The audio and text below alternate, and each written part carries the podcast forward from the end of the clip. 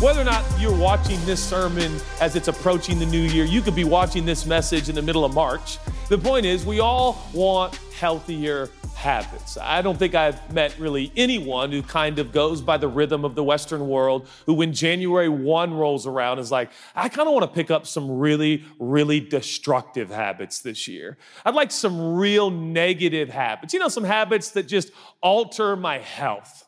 That's what I want. No, we're all like, ah, I gotta quit drinking so much, or I gotta quit smoking, or I'm, I'm gonna cuss less when I'm driving in Seattle this year. That's what I'm going to do. What are the habits you're trying to change? Now, I've titled this series Habits of a Righteous Life because I believe that the habits you develop should merely be a response to your gifted righteousness. We're not going to get into this, but if you get a chance, when this comes out online, watch the first sermon, take about 20 to 30 minutes to describe for you Romans 14, 17. Romans 14, 17 is a very important scripture to me personally. It is there that the writer to the church in Rome defines for us the dynamics or the indicators of where the king rules and reigns. The domain of the king has three resounding, you could argue four resounding, overt, and apparent characteristics. You always know where Jesus is ruling and Jesus is reigning because there, there will be a sense of his presence, righteousness, peace, and joy in the Holy Spirit. When it says in the Holy Spirit, I don't have time to, to, to kind of uh, break it down and decipher and describe it all, but it literally means the sense of the presence of God that you receive. You should have a sense of the presence of God. You should have moments where you get some goose pimples every now and again, and you feel like God is upon me, God is around me, God is with me, God will never leave me. In fact, it might happen during these sermons, it might happen during these moments, it might happen when the singers come back on stage and the band begins to play, and all of a sudden you get that sense that God is big and God is good and God loves me and God is with me, and you start to feel like, whoa, what is that? That's the Holy Spirit. That's the spirit form of God, and He's in and upon you and around you. The Bible says where Jesus rules, there isn't a continual, it's not like you always have goose pimples. You don't always feel like, you know, you're radiating with the sense of God's majesty and beauty. Sometimes, you know, you just need a little caffeine to get you going, okay? So, but it means that there are, it, on a regularly scheduled program dictate, dictated and determined by God, you're experiencing the presence of God. And with experiencing the presence of God, there's an awareness of righteousness, which produces peace and joy. That's how you know the king is reigning. Keep in mind in Buckingham Palace, when the queen is there, they fly a flag. This is the flag, if you will. This is the indicator, if you will, that God is ruling and reigning in your life. There will be a righteousness, peace, and joy. Keep in mind the word righteousness there is positional more than anything. It means that your position in your relationship with God is right. You have a right relationship with God. You are accepted before God. You are forgiven before God. You have a perfect friendship with God. You're now hidden in Christ. He who knew no sin became sin so that you can become the righteousness of God in Christ Jesus. Now, from that reality, let us institute, respond to, and begin to practice sacred, holy habits of worship. Now, I'm going to share two habits with you, which will end up being two different sermons. We've already talked about daily rest. I've already talked about daily wonder, and you can pick up those sermons. One of my favorite subjects in the New Testament is rest. We talked about how important sleep is. I really, honestly, if you're into sleep and you want to sleep more, listen to that sermon. Sleep is actually a spiritual form of worship. Did you know that? I know it's crazy. I can prove it to you, but not in this sermon. Okay? What we're going to talk about now is in responding to the kingdom of God at work in your life, in responding to righteousness. Keep in mind, Christianity is not a reaction, it's not a resolve, it's a response. It's a response. Faith is a response to the persuasion of God. Faith is a response to the gifted righteousness that comes through the finished work of Jesus. So your habits are not produced by willpower and sheer grit. You don't need Jesus for that. Those are called New Year's resolutions. Translation, those are called New Year willpower resolves. Now, here's the truth some of us just have better willpower than others. You can take that up with God when you get to eternity. It's true. And you're just like, how do you just stop doing things that I can't stop ever doing? It's like they just have they just have a stronger willpower. Now, some would argue that we all have the same amount of willpower, but I've been, I'm 43 and I've lived long enough to know that just isn't true. So um, I don't know if it's like hopeless creatives and abstract randoms like me have less willpower. I don't know. But I literally, I have tried so many times to cut sourdough toast out of my diet because you stare at me every week when I preach and I know you judge my cheeks. I know you do. You're like, oh, he's enjoyed the holidays, hasn't he? You know, you judgmental people. So I have been trying to cut out cookies and sourdough toast, but I love them and I won't and I can't. but some of you like, you're just like, I stopped eating that years ago. And I'm like, how? And you're like, I just, I just made a decision, brother. I trusted the Lord. Don't bring the Lord into your willpower, okay? because your will is supposed to be yielded to the Lord. But these habits we're talking about are motivated, generated, and exhilarated because of what Jesus has done and who he is. So they're holy, sacred habits of worship. We're talking about worship today. Are you worshiping daily? Daily rest is a daily form of worship, right? Daily honor and daily gratitude is what we're going to talk about. We're going to start with daily honor. Are you practicing the sacred act of worship called honor? Are you an honoring person? Are you honoring those around you? Are you honoring the relationships you are privileged and gifted to have? Are you honoring your own body? Are you honoring the day that is a gift in front of you? Are you honoring the King? We'll talk about that. Are you honoring God? Are you walking in honor? Now, again, when considering all that Jesus has provided for us within his domain, within his kingdom, there ought to be an overwhelming sense of gratitude, which we'll talk about that as well. But that produces in us a grand sense of I want to honor all those around me. So I want to talk to you about honor. I want to share um, one of, if not the most descriptive and important verse in all the New Testament on this particular subject of honor. Can you and I develop a daily habit going into the new year to be honoring people? Do we live by honor? Now, much has been made of honor in cultures, particularly our Western world. What does it mean to walk with honor, live with honor, and be an honoring person? Check out 1 Thessalonians, I believe it is, 1 Thessalonians chapter 5. There it is. There it is. Okay, here we go. Rejoice. I know what you're doing. I know what you're doing. You're trying to see if I know the Bible. Well, I do. Rejoice always. Pray without ceasing Give thanks in all circumstance, for this is the will of God in Christ Jesus for you. That's actually uh, gr- the gratitude scripture, and that's what you knew, didn't you? You, you, yeah, you knew that. I love you so much. This is so good. Thank you so much. Romans 12, 10. Very similar to 1 Thessalonians chapter 5. Okay, listen to this scripture. It says, Be devoted to tenderly loving your fellow believers as members of one another. Listen to this. Try to outdo yourselves in respect and honor of one another. Now, here's a very interesting thing to consider. When talking about daily honor, from best I can tell, there is only one area the New Testament Jesus follower is called to be competitive. And it's right here. Do you know the word to compete in honor? Were actually intended, the original language says, try to outdo one another in honor. I'm supposed to try to honor you more than you honor me. That sounds just like 2021. Wait, no, it doesn't. Wait, what? this culture, they say it's called cancel culture. I don't participate in cancel culture, so I, I, I, don't practice cancel culture, but that seems to be very evident now. We, I was talking with someone uh, who's a full grown adult and they're in the public eye and public media, and they're now calling old high school friends to see if this person was a good high school person.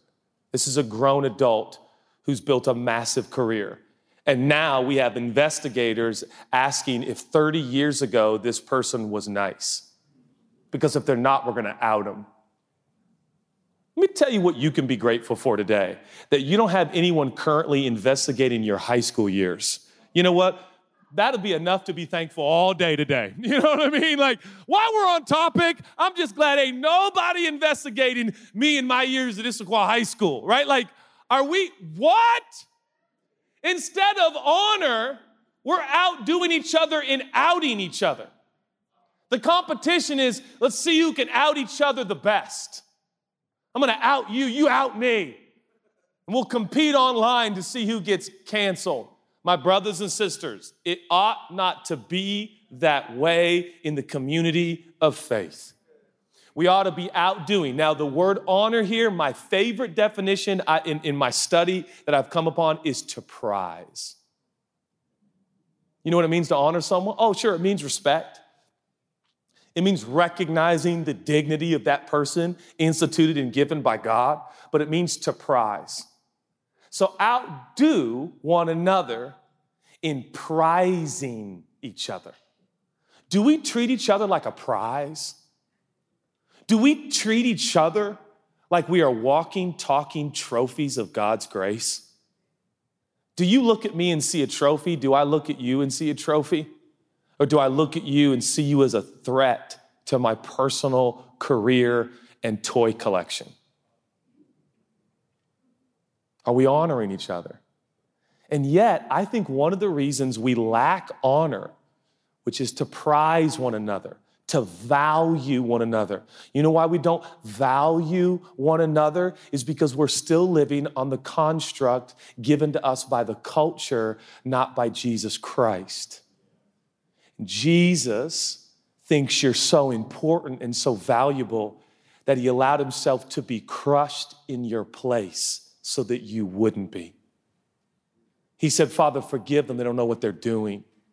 See, Jesus saw you as so valuable, he gave his very life for you. Implicit within the gospel is this idea of value and prizing the human being. The absolute, distinct, and delicate design of each and every human being that ought to be prized. Many people were surprised that I was so outspoken about social justice in the United States of America.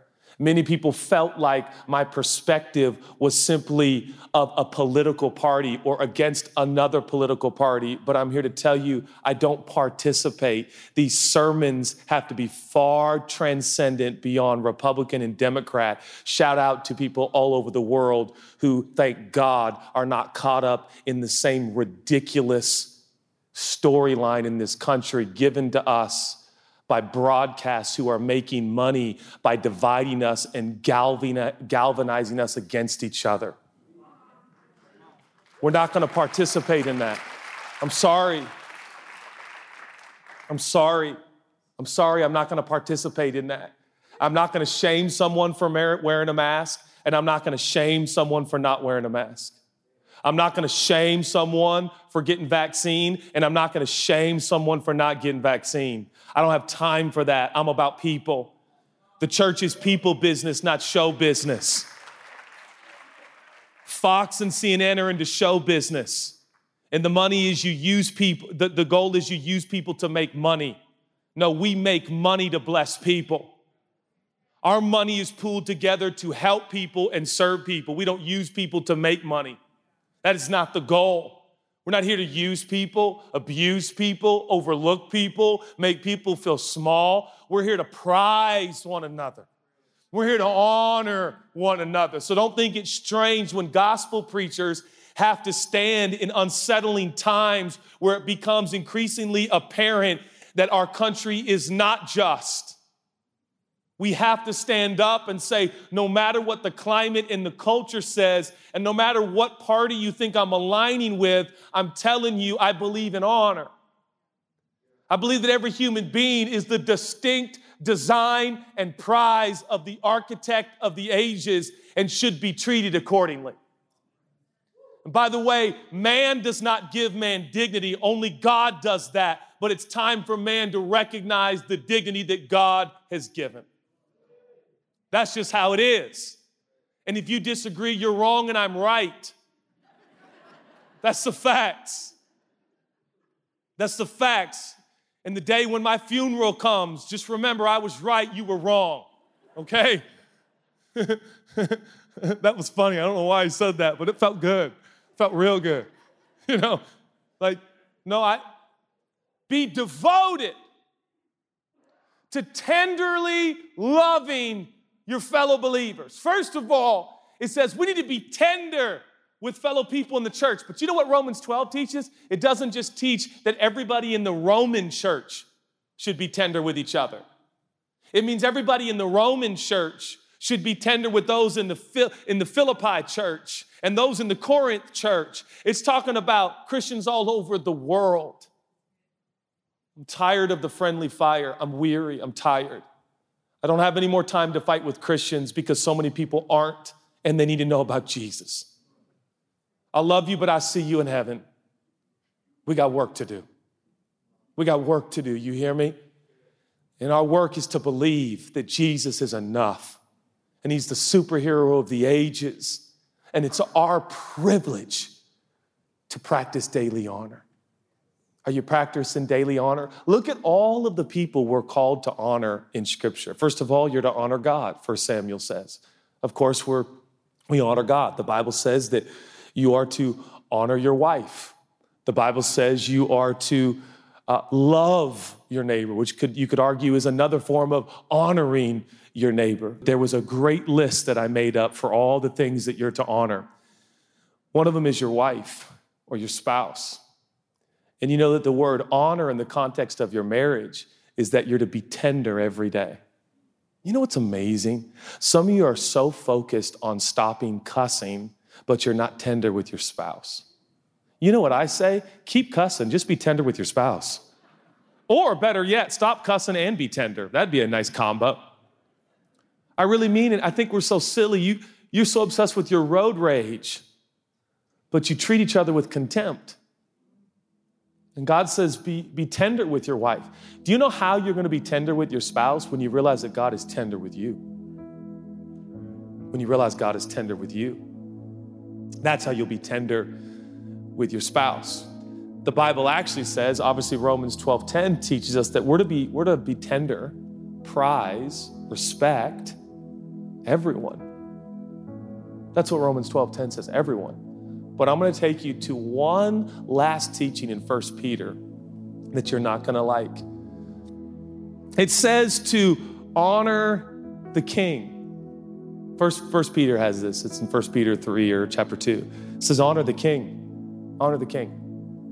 Now, the king in this context was Nero. Do you know who Nero was? Are you familiar with Nero? You know, Nero had uh, chandeliers and lamps at night, and um, they were human beings lit on fire to light up his garden. They were Christians. He burned Christians alive to light up his garden at night. He fed Christians to lions in the Colosseum for people's enjoyment. He burned down Rome and said the Christians did it. This is Nero. And when this is written, Nero is the king being referred to. And the Bible says, honor the king. Does that mean praise the king? Does that mean condone the king? Does that mean agree with the king? Oh, no. But it means respect. He has power, he's the king. Now, I know it gets real quiet in here because that's not the culture we were raised in. Now, I'm gonna be real bold with you because I love you, Christians. But it's amazing how much we like to honor the king when the president of our country is the one we voted for. And that's when I hear preachers like me tell you to honor the king. But I rarely hear preachers say honor the king when the president that was elected was not the president that they agree with. And I'm here to tell you, I haven't agreed with the president in a long time. But I'm going to respect the office and the person of the presidency. I know that's not popular, and that's why it's one slow clap from the balcony that caused a smattering of claps on the main floor. Because you're like, I can't clap, can I? Now, come on, let's have a little fun. Some of you Democrats are like, that's right, honor the king. And all the Republicans are like, really? You know, which for those not keeping track, that's the current party who's got their elect president in office. It's so interesting. It's so interesting, isn't it? It's so interesting. But we're supposed to be the peculiar people on the planet practicing tenderness, prizing one another. Now, I'm grateful that in certain contexts, the New Testament word honor seems to have a little bit slight different meaning. So, to honor your wife is more than respect your spouse, it's to be tender. When it says honor the king, it literally just means respect the office, respect the role, even if there's diabolical and wicked as Nero. Wow. Which is to say, that our respect and our honor is anchored not to circumstances and people's performance, but it's anchored to the sovereignty, power, and control of our great God. That we believe the earth is the Lord's and the fullness thereof. And though it is an absolute mystery to us, because God is in control, we can walk in honor even to those who diabolically oppose everything we stand for and represent. Now, that is a depth of spiritual maturity I am slightly unfamiliar with. It's so funny how we all want to grow spiritually. And one of the most evident ways, honor is spoken of like some 30 times in the New Testament. This life of honor, this life of prizing one another, respecting one another, being tender with one another. We're supposed to be competitive in this way, in being tender and respectful and kind and considerate from others. I love how the message Bible says in Romans 12:10 it says practice playing second fiddle. That's how Eugene Peterson says honor is. Practice, and I know this might sound silly, but do you practice playing second fiddle even in social environments and conversations? I know this might sound silly to you, but you are so focused in not smoking anymore and I think that's wonderful, but I know you, you're not gonna like this. I don't know if smoking is the best way to honor your body. I don't know, but I do know that there's far more scriptures about how you converse and talk to your fellow human being than if you put fire in your body. I'm being serious with you. I'm, I gotta be true to the text.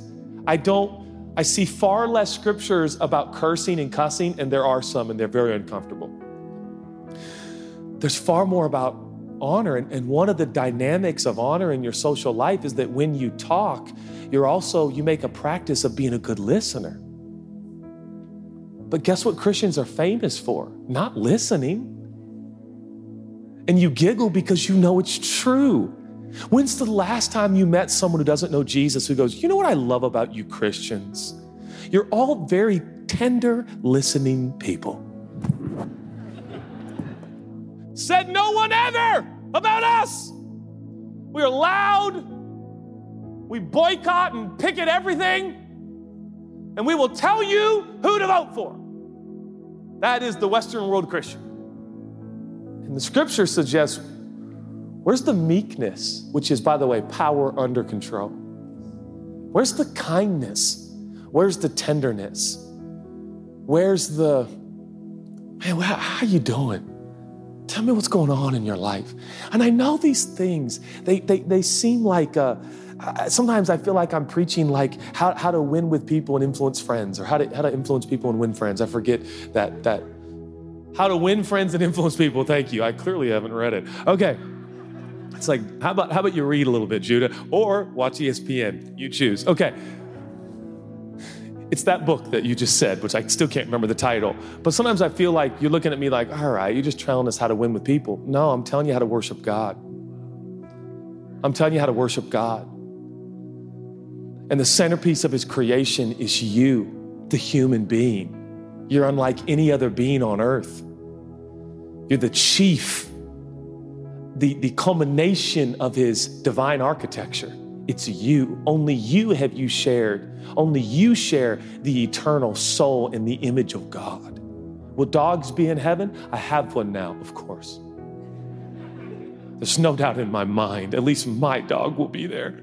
Little Louie. I'm gonna, you know what? I make a commitment to you. Next sermon I preach here next month, I'm bringing pictures and videos of my dog, and you're gonna have to deal with it because I'm the preacher. I can't wait. I should have thought of that. Man, I gotta get better. But I, I, love dogs and I love animals. And honestly, my heart, I've changed. I've changed in the last two years.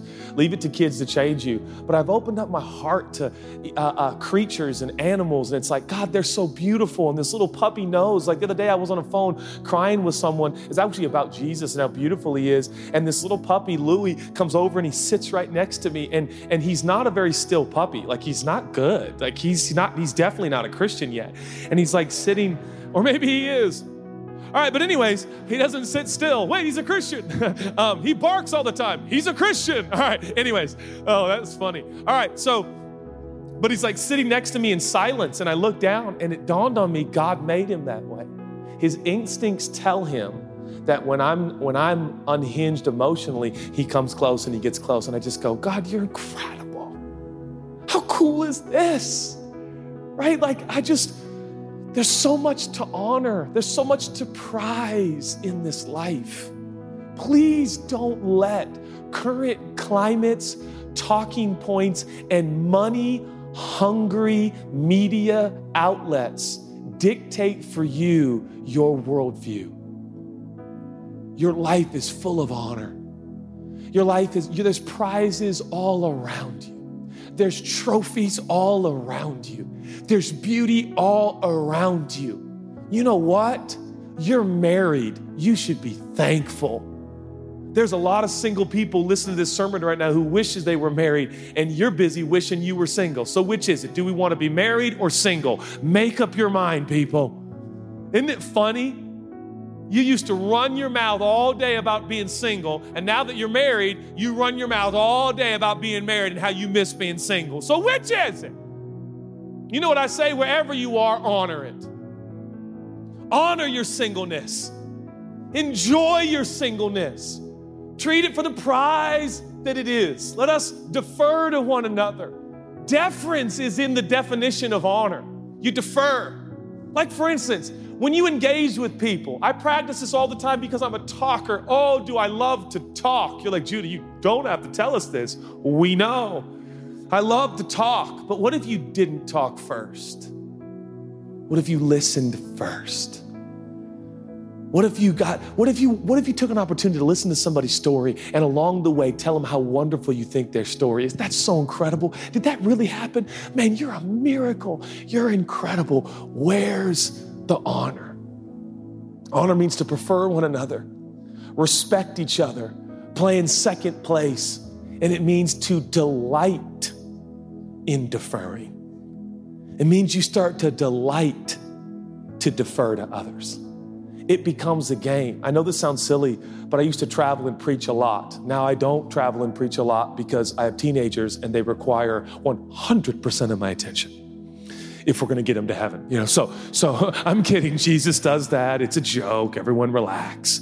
But so I don't travel. In fact, someone sent me a, an invitation to go to the Gold Coast in Australia. It'll be a beautiful week. We'll be on the beach. You can preach only a couple times and we'll play golf. And that was the hardest no I've sent in quite some time. I was like, no. We have basketball season. I'm kidding. I'm so pumped about basketball season. But once basketball season is over, can we go to the Gold Coast? But God told me not to travel as much anymore, but when I used to travel, I'd be picked up typically from a staff member from the church. And sometimes they'd be excited to meet me, not always, but sometimes. And and I would always make it a game to get them talking about more about themselves than me talking about myself because I know this about people. People feel really seen and loved when you let them talk about themselves. Why don't we compete more like that? Why don't we compete with all right, all right, I'm gonna win. I'm gonna go to coffee with my old friend, but I'm gonna get him or her talking more about their life than I talk about mine. And you know what's amazing? You listen well again and you fall in love with human beings. Please hear me, nothing's more important than people. I don't care what your favorite news outlet tells you, nothing is more important than people. Remember what Jesus said about the Sabbath? It would be really important for us to note this right now. He says, Man wasn't made for Sabbath, the Sabbath was made for man. I'm going to remind you about political policies in this country. Man wasn't made to serve policies, the policies were just supposed to serve man. And that seems a little wonky right now. I don't serve policies, I serve Jesus. I don't serve parties, I serve the person of Jesus. And I honor what he honors. And what he honors is people. You are so honorable. Do you know that? Do you know how honorable you are? Do you know how honorable you are? And I want to say this you ought to expect to be honored in God's community. I can't promise you that you should be honored at your workplace. But as far as church home is concerned, this ought to be a place where everyone is honorable. And we ought to demonstrate to the world what true honor looks like. One of my favorite things to tell people because I need to hear it, to learn it, and to live it is when people say thank you, I say it's my honor. Because it is my honor. And today, before I got on the stage, I told myself, what an honor. What an honor to tell you about Jesus again. What an honor. And you know what's amazing? The, the, the, the, more I treat people like a prize, and I treat my days like a prize, and if I could say it like this, I treat myself like a prize. Like I'm a miracle. I'm a walking miracle. Some of you are like, oh no, we know. I know. Because my middle name is Nightmare on Elm Street, but I'm a miracle because I, I should be defined by my actions, my weaknesses, and my sins. But because of Jesus, I'm defined by his righteousness, his beauty, and his perfection, and his acceptance, and his forgiveness. I'm a prize, you're a prize. Let us treat one another accordingly.